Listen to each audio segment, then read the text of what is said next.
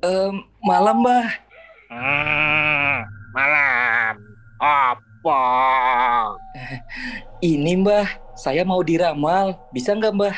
Hmm, ramal. Hmm, hmm. Bisa, bisa, bisa, bisa, bisa. Sini, mana tangan kamu? Mana, mana? Ombele kete kete pret. Kemelet. Hmm, aku punya kabar baik dan juga kabar buruk. Hmm, kamu mau dengar yang mana dulu? Saya maunya kabar baiknya dulu deh, Mbah. Ah, Oke, oke, oke, oke, oke.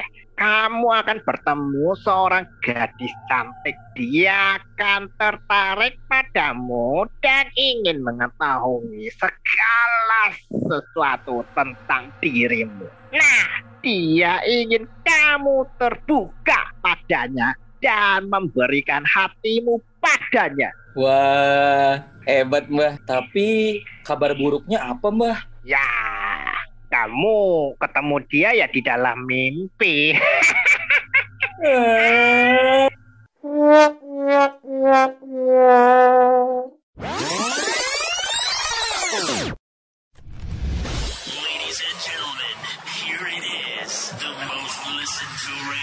show on the planet. Even the other stations are tuned in too. Wiba Podcast Wiba, waktu Indonesia bagian asuransi.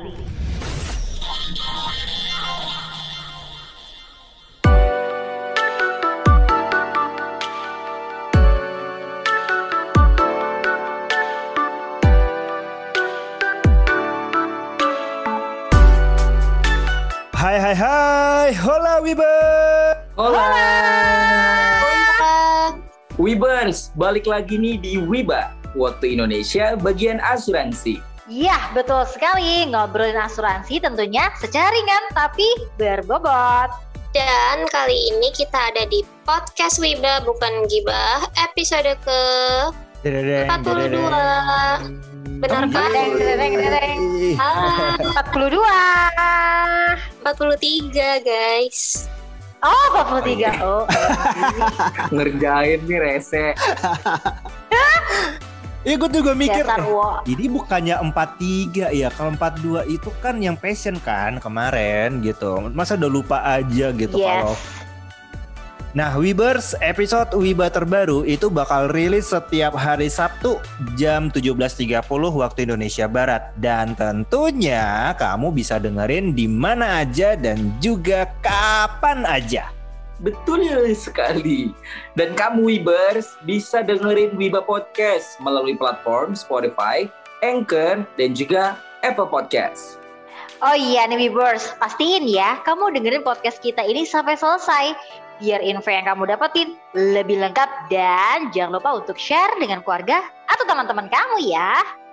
Yang terakhir yang paling penting jangan lupa untuk follow, like, dan komen akun Instagram kami at wiba.podcast ya. Dede ulang lagi Dede ya. Agak kepotong yang follow-nya tadi. Ulang lagi. 3 2 1 and action Satu lagi Wibers yang paling penting jangan lupa untuk follow, like, dan komen akun Instagram kami at wiba.podcast.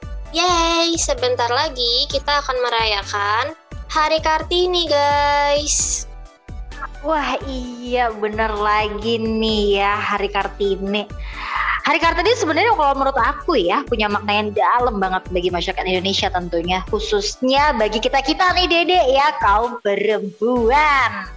Benar Mbak perjuangan jauh ya untuk kesetaraan hak antara laki-laki dan perempuan khususnya di bidang pendidikan jadi inspirasi banget Mbak buat aku.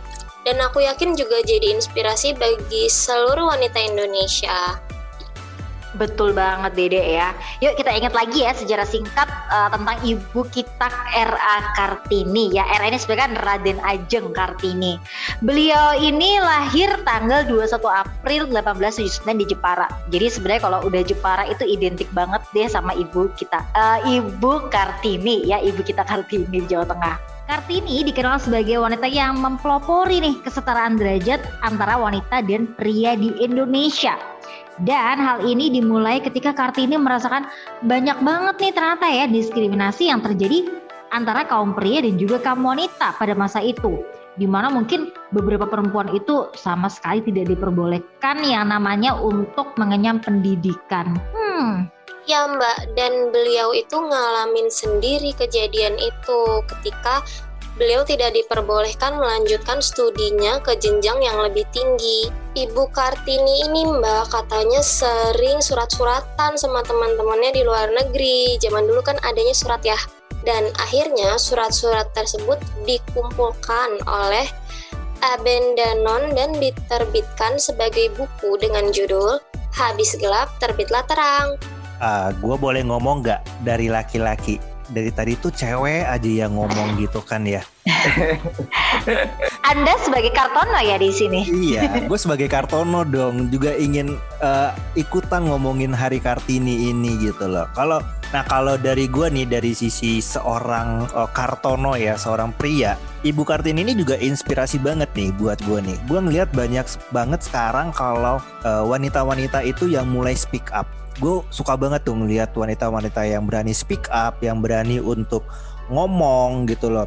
Karena puluh tahun yang lalu deh kita bisa ngeliat banyak banget wanita-wanita yang gak mau oh, speak up kayak eh, pelecehan seksual kayak gitu kan. Terus juga banyak banget wanita-wanita yang tidak mendapatkan posisi pada saat bekerja hanya sebagai eh, apa namanya karyawan saja tapi tidak mendapatkan posisi sebagai atasan. Contoh kayak Bu Afin tuh Bu Afin juga kan contoh Kartini juga tuh kalau yang gue lihat gitu. Dan gue ngerasa kalau itu adalah satu inspirasi kalau mereka wanita itu bisa untuk lebih maju lagi. Kayak gitu sih kalau dari gue Iya nih, setuju banget nih sama Wodika, sama Rea, dan sama Mbak Tias ya.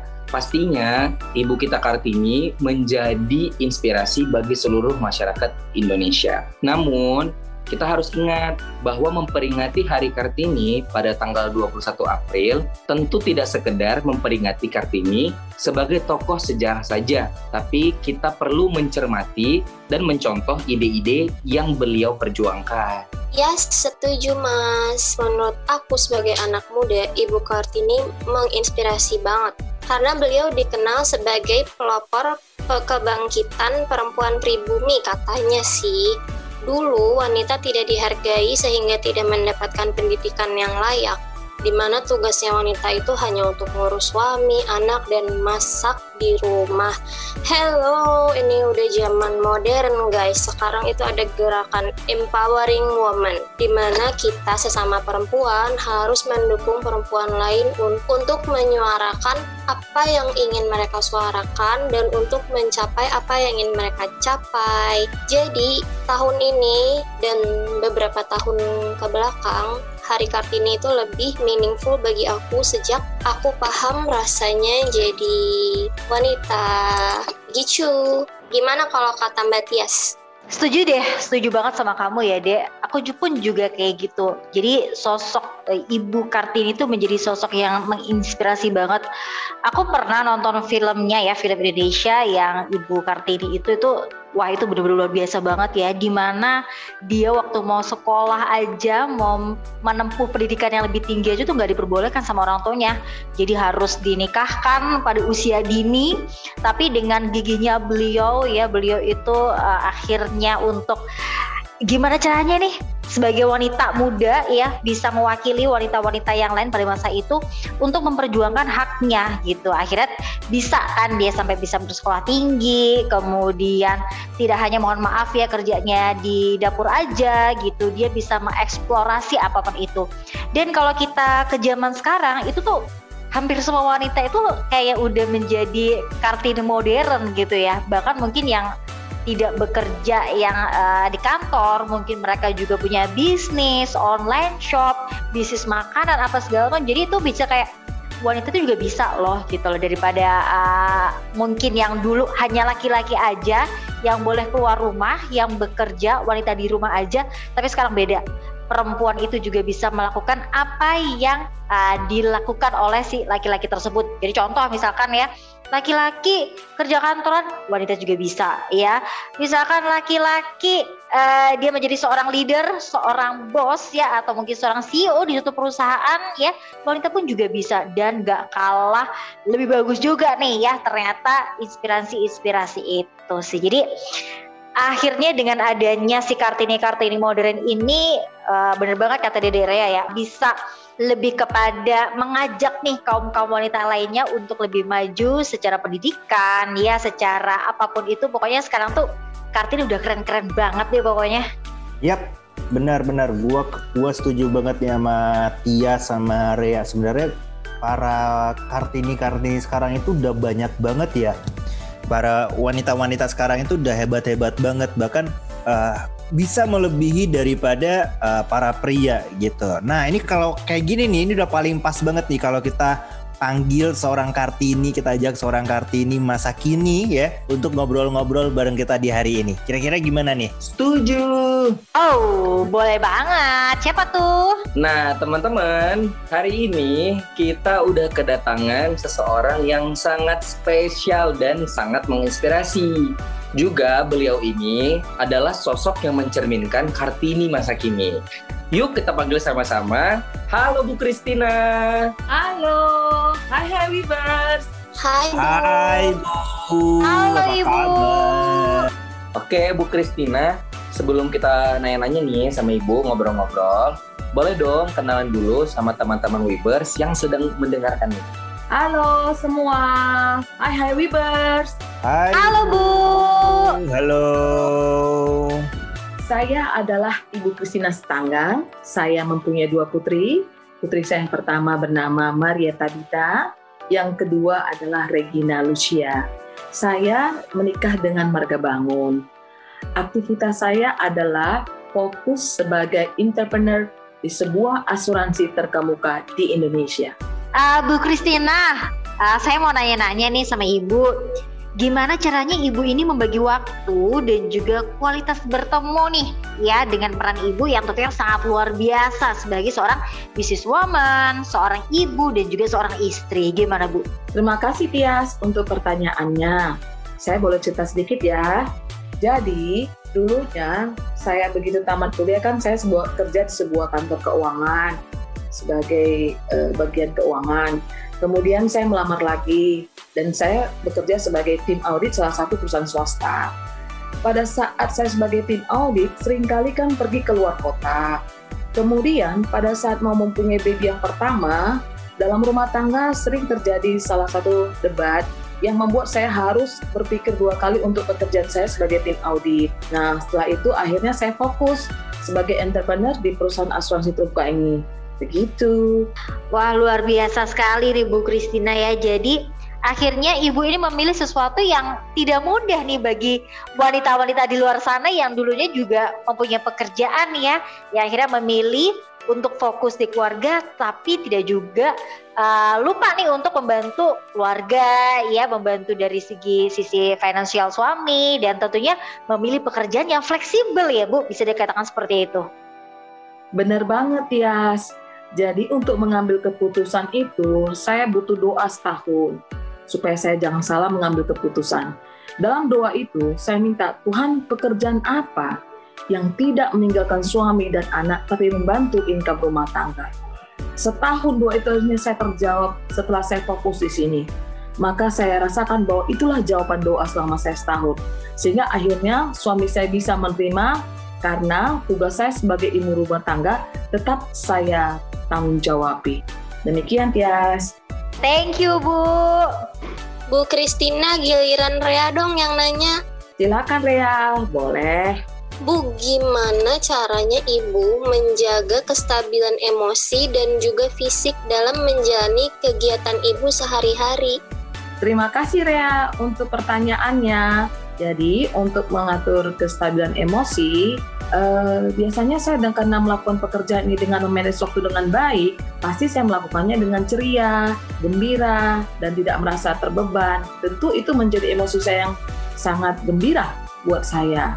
Kemudian untuk yang fisik, saya biasanya teratur makan pada saat pulang mengantar anak rumah, saya makan, kemudian saya minum air putih banyak, kemudian saya rajin berolahraga, sehingga semuanya stabil. Gitu, Rea. Oh gitu, terima kasih banyak Bu Kristina. Bu Kristina, Ya, Pak Kipli. iya, wih dipanggil Bapak Ibu. Eh, Dede aja, Dek Dek- Kipli. Dek Kip- Ya, Dek Kipli. nah, eh, Bu Kristina ini kita pengen tahu nih, sebagai seorang businesswoman nih ya Bu ya, Bu Kristina sendiri, itu kan bersaing dengan banyak orang ya Bu ya, secara profesional baik laki-laki maupun perempuan. Ya yang nantinya pastikan eh, semuanya berpengaruh terhadap kemajuan ekonomi dan bisnis di Indonesia. Nah, menurut Bu Kristina sendiri nih, gimana sih Ibu melihat peran wanita dalam kemajuan ekonomi dan bisnis di Indonesia? Gimana menurut Ibu? Kalau Ibu melihat peran wanita dalam kemajuan ekonomi dan bisnis di Indonesia, eh, sepertinya kalau saya sih tarik kepada pribadi, ketika kita ibu dalam menangani setiap keuangan atau apa pun masalah di rumah tangga, kita bisa melewatinya, maka sebenarnya kita sebagai ibu sudah membuat tonggak-tonggak yang baik dalam setiap rumah tangga ketika ibu-ibu ini kumpulan dari mikro-mikro ini setiap ibu akhirnya membentuk sesuatu eh, dalam negara maka akan terbentuk ibu-ibu yang membentuk perekonomian yang baik dalam bisnis perekonomian Indonesia karena apa? Karena ibu-ibu sudah melewati sesuatu dalam rumah tangganya dengan peran yang sangat baik sehingga tonggaknya juga baik. Maka kumpulan-kumpulan ini akan membentuk suatu eh, ibu-ibu rumah tangga dalam suatu negara dan bangsa menjadikan bangsa perekonomian menjadi baik, apalagi negara kita di Indonesia. Sekarang seperti yang bisa kita lihat, contohnya Menteri Keuangan sekarang Ibu Sri Mulyani. Itu merupakan sosok ibu yang juga pasti sudah melewati eh, badan yang baik dalam rumah tangganya. Ibu Susi, Menteri Kelautan, dan banyak lagi yang pernah menjadi presiden, contohnya Ibu Megawati. Saya rasa peran wanita mulai dari skala kecil kalau serius ditanggapi tentu akan membentuk suatu eh, peran ibu-ibu rumah tangga di Indonesia yang akan menjadi baik dan itu akan mendukung kepada perekonomian di negara kita khususnya Indonesia. Demikian Dek Kipli. Wow, jadi sebenarnya mulainya itu adalah dari rumah gitu ya Bu Kristina. Jadi eh, kalau pengaturan eh, keuangan di rumah tangga baik ya, apalagi tadi kalau misalnya seluruh ibu-ibu gitu ya bersatu dengan mengatur keuangan rumah tangga baik, maka ekonomi negara itu terpengaruh gitu Bu ya. Dan juga bisa dilihat bahwasanya saat ini peran-peran wanita tuh cukup besar Bu ya, banyak yang jadi menteri ya, CEO CEO kalau kita lihat sekarang. Setuju banget sih Bu Kristina. Thank you nih Bu Kristina atas jawabannya. Nah, sekarang kayaknya giliran aku nih Bu yang mau nanya Bu. Kalau didengar nih jawaban dari Bu Kristina nih bagus-bagus banget apalagi yang terakhir nih eh, jawaban yang pertanyaan Kipli. Seakan-akan eh, apa namanya bener-bener ngajak ibu-ibu di rumah tangga itu sama-sama bersatu nih untuk memajukan perekonomian keluarga dan juga bangsa dan negara. Merdeka Bu, merdeka. Merdeka. Nah, nah tapi Bu ini Bu, yang mau aku tanyain gini Bu ya, kan banyak yang menjadikan Ibu Kartini sebagai inspirasi dan juga panutannya. Nah, sekarang untuk Ibu Kristina sendiri nih, sosok dari Ibu kita Kartini menjadi inspirasi seperti apa nih Bu? Menurut Ibu Kristina, khususnya nih dalam eh, menjalani kegiatan Ibu yang sangat mulia yang tadi entrepreneur tadi ya Bu ya. Terima kasih De Andika atas pertanyaannya luar biasa banget. Jadi kalau bagi saya Ibu kita Kartini itu merupakan suatu inspirasi yang sangat bagus buat kita semua, khususnya saya sebagai ibu. Ketika kita melihat ibu kita Kartini, saya melihat dia walaupun sebagai seorang ibu, tapi dia tetap mempunyai peranan yang penting, bahkan sampai ke negara kita. Contohnya saya pribadi, walaupun saya bekerja sebagai entrepreneur di sebuah perusahaan asuransi terkemuka, tapi tanggung jawab saya sebagai ibu wanita untuk mempunyai skala prioritas lebih penting yaitu suami dan anak-anak tetap saya nomor satukan dan untuk sebagai tambahan membantu rumah tangga tetap saya lakukan sehingga keduanya menjadi satu combine yang kuat sebagai ibu itu merupakan eh, suatu tonggak yang sangat luar biasa. Kenapa? Karena kita eh, rumah tangga itu tetap berjalan dengan baik, rumah tangga itu dapat kita lalui dengan baik, karena anak-anak, keuangan semuanya bisa kita kondisikan dengan baik. Sehingga seorang ibu itu seperti yang diarahkan oleh ibu kita Kartini. Walaupun sebagai ibu, tapi juga mempunyai peranan sosial, punya kegiatan yang semuanya membantu ke dalam keluarga. Menurut saya begitu, De Andika. Terima kasih. Wow, keren, keren, keren, keren. Makasih banget Ibu penjelasannya ini benar-benar kalau aku jadi seorang wanita nih semangat banget nih jadinya nih. Tentunya aku jadi seorang pria gitu kan, jadi semangatnya udah dari dulu juga gitu. Sayangnya Kartono ya jadinya bukan Kartini ya mas. Hmm, M, cuco. Eh, cucak meong. Uh, Bu Kristina satu lagi nih Bu.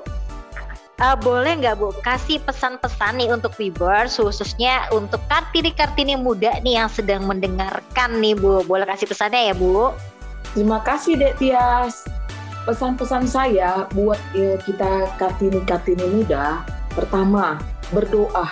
Yang kedua, jangan pernah mudah menyerah. Hadapi dengan tenang, cari solusi, pasti akan ketemu. Yang penting pikirkan positif, semuanya akan bisa kita lalui dengan baik. Demikian. Iya, setuju banget sama Bu Kristina ya. Jadi memang dengan uh, adanya sosok yang sangat inspirasi sekali yaitu adalah Raden Ajeng uh, Ayu Kartini ya. Beliau yang sangat uh, membukakanlah pintu bagi para para wanita untuk terus maju mengenyam pendidikan yang mungkin bisa pendidikan sampai tinggi sekali kemudian bisa melakukan sesuatu apa yang mungkin sebelumnya tidak boleh dilakukan nih di uh, pada zaman itu. Akhirnya dengan adanya beliau nih semuanya bisa terbuka ya kayak uh, slogan beliau ya habis gelap terbitlah terang. Wah luar biasa sekali nih Bu Kristina Nah, Webers, khususnya ladies all across the world, jangan pernah merasa tidak setara dengan seorang laki-laki ya. I mean, itu kan inti dari Hari Kartini. Jangan pernah merasa kamu tidak bisa bekerja sehebat para pria. Sebagai wanita modern yang juga ingin bekerja, kita bisa kok memilih pekerjaan yang fleksibel waktunya kalau misalkan memang mau ada work-life balance. Contohnya seperti Bu Christina, seorang agen asuransi businesswoman masa kini. Tetap bisa jalankan kewajiban sebagai perempuan dan juga bisa mengembangkan diri mencapai cita-cita dan menunjukkan bahwa everything a man can do, we can do better. Oke, okay, aku mau berterima kasih banyak banget untuk Bu Kristina. Terima kasih Ibu udah meluangkan waktu untuk ngobrol-ngobrol sama kami. Kapan-kapan Ibu mau lagi ya ngobrol bareng kami di Wiba. Sama-sama. Boleh. Thank you Bu Kristina. Thank you, ya Bu atas waktunya, atas share yang sangat luar biasa. Thank you Tias, thank you uh, Rea, thank you Pak Andika, Tadi panggil adek, sekarang panggil bapak. Thank you Kiflinya mana Bu? thank you Kifli. Nah, Wibers, setiap episode ada aja Wibalogis yang kita ajak untuk ngobrol bareng. Nah, kira-kira siapa lagi ya yang akan kita hadirkan untuk Wiba episode minggu depan? Makanya Wibers, selalu dengerin Wiba Podcast yang rilis episode terbarunya setiap hari Sabtu jam 17.30 waktu Indonesia Barat di platform Spotify, Anchor, dan juga Apple Podcast. Yes, betul banget. Dan jika menurut kamu podcast ini bermanfaat, bantu kami ya untuk mendengarkan podcast ini sampai selesai. Dan jangan lupa untuk share dengan keluarga atau teman-teman kamu. Terakhir nih Wibers, jangan lupa juga untuk follow, like, dan juga share Instagram kita di @wiba.podcast. Akhirnya Andika Tovano sign out. Tia sign out. Kifli sign out. Saya juga sign out. Caca. Bye Bye bye. Bye bye. Bye bye. Bye bye. Bye bye. Bye bye. Bye bye. Bye bye. Bye bye.